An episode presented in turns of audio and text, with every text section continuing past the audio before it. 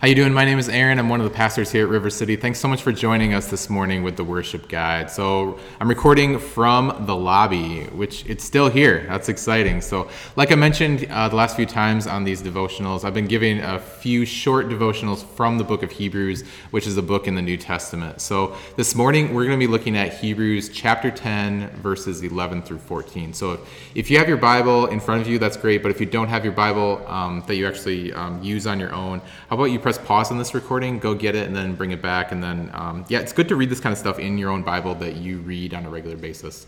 So, anyway, so here we go. So we're in chapter 10, uh, verse verse 11.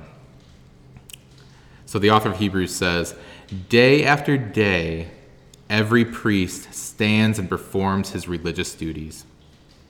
So the author of Hebrews here, he's talking about priests in the Old Testament who served in the temple and offered animal sacrifices for the sins of the people. So, if you want, you can read more about that in the previous 10 verses in this chapter. But the bottom line is that the author of Hebrews is making the case that it's impossible for the sacrifice of animals to take away the sins of the people because our sin is so big that we need a better substitute sin bearer than a bull or a goat.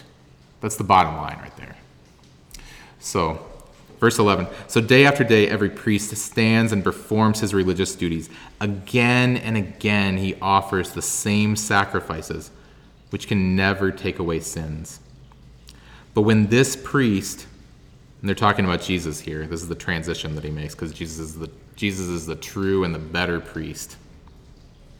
When this priest had offered for all time, so past, present, future, when this priest had offered for all time one sacrifice for sins. So Jesus doesn't need to be sacrificed for our sins over and over again. Like, no, no, no. Like, he offered for all time one sacrifice for sins. And it says he sat down, after he did that, he sat down at the right hand of God which is a fancy way of saying that God the Son is co equal in authority and power with God the Father. Verse 13 And since that time, he waits for his enemies to be made his footstool. And here we come to verse 14, and this is the money verse in this chapter here. So this is where we're going to really hone in on. Verse 14 For by one sacrifice he has made perfect forever those who are being made holy. For by one sacrifice he has been he has made perfect forever those who are being made holy. So I don't have a favorite verse in the Bible. I don't know about you, but I don't have a favorite verse in the Bible. Um, but if I was forced to choose, verse 14 would probably be on my Mount Rushmore of verses in the whole Bible because I really love how it lays a foundation for how God thinks about me and why. So, when I used to disciple a lot of college students, uh, this passage was always a really good one for me to read together with them as I was meeting with them because I would always, man, I would read this this uh, passage here with them. We would talk about it, but we would get to verse 14 and always, without fail, in a good way, it would mess with them every single time.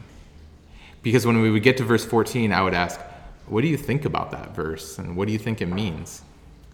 And they would just be like, I don't know, because it just doesn't make sense to me when you read it.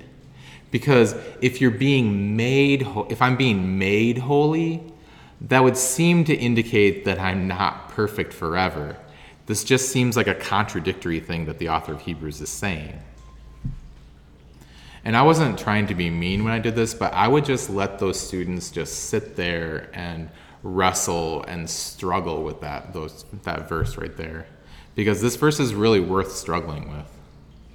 Because if you're a follower of Jesus, what is true right now is that through one sacrifice, the sacrifice of Jesus, him dying in the in your place for your sins, because of that, you've been made perfect forever.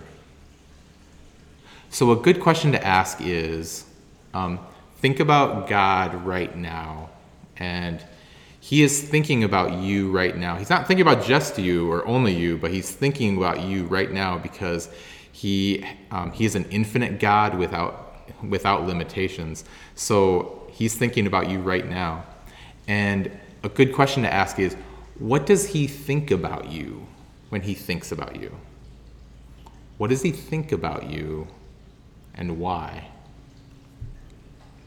So, to answer that, we need to remember that Jesus lived the perfect life that you were supposed to live. He perfectly obeyed, he, he perfectly loved, he perfectly followed God in all the ways that you were supposed to but didn't. But the good news is that when you surrendered to Jesus and put your faith in him, the perfect life of Jesus was transferred and credited to you as a gift. So, the fancy theological way to say that is that he gave me his righteousness.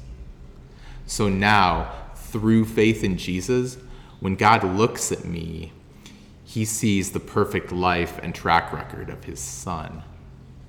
I've been made perfect forever in his eyes, even as I'm in the process of being made holy. So, a fancy theological way to say that is that I'm positionally holy as I'm being made holy. He justified those who are being sanctified. He's made perfect forever those who are being made holy. And because we know that He's ultimately pleased with us in a perfect forever kind of way, that's intended to motivate us to following Him and growing spiritually. Because we follow Him out of the overflow of His favor and not to skip ahead in the whole book and everything, but like that's why in chapter 13 the author of Hebrews says this powerful little phrase, and I think when people read Hebrews they just kind of over like uh, uh, this. It's not really like the highlight of the whole book. It's really often overlooked, but man, it's so good. It's like in verse 13 there's this little phrase that the author of Hebrews says where he says, "It's good to have our hearts strengthened by grace." It's good to have our hearts strengthened by grace. Because it's fully by His grace that He's made you perfect forever. And that grace is intended to strengthen your heart and motivate your heart towards growing spiritually. Being motivated and strengthened like that is part of what it means to grow in the gospel.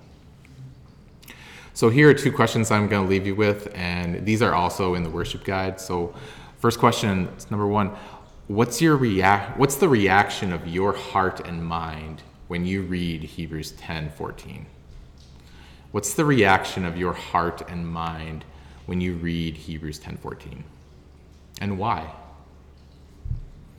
And second question in what areas of your life does being made perfect forever motivate you to grow spiritually and why in what areas of your life does being made perfect forever motivate you to grow spiritually and why? So, those are things that you're encouraged to pray and talk to God about, then talk to someone else this week about. So, from here, you can jump into the rest of the worship guide. And thanks for listening, and we'll look forward to seeing you next week.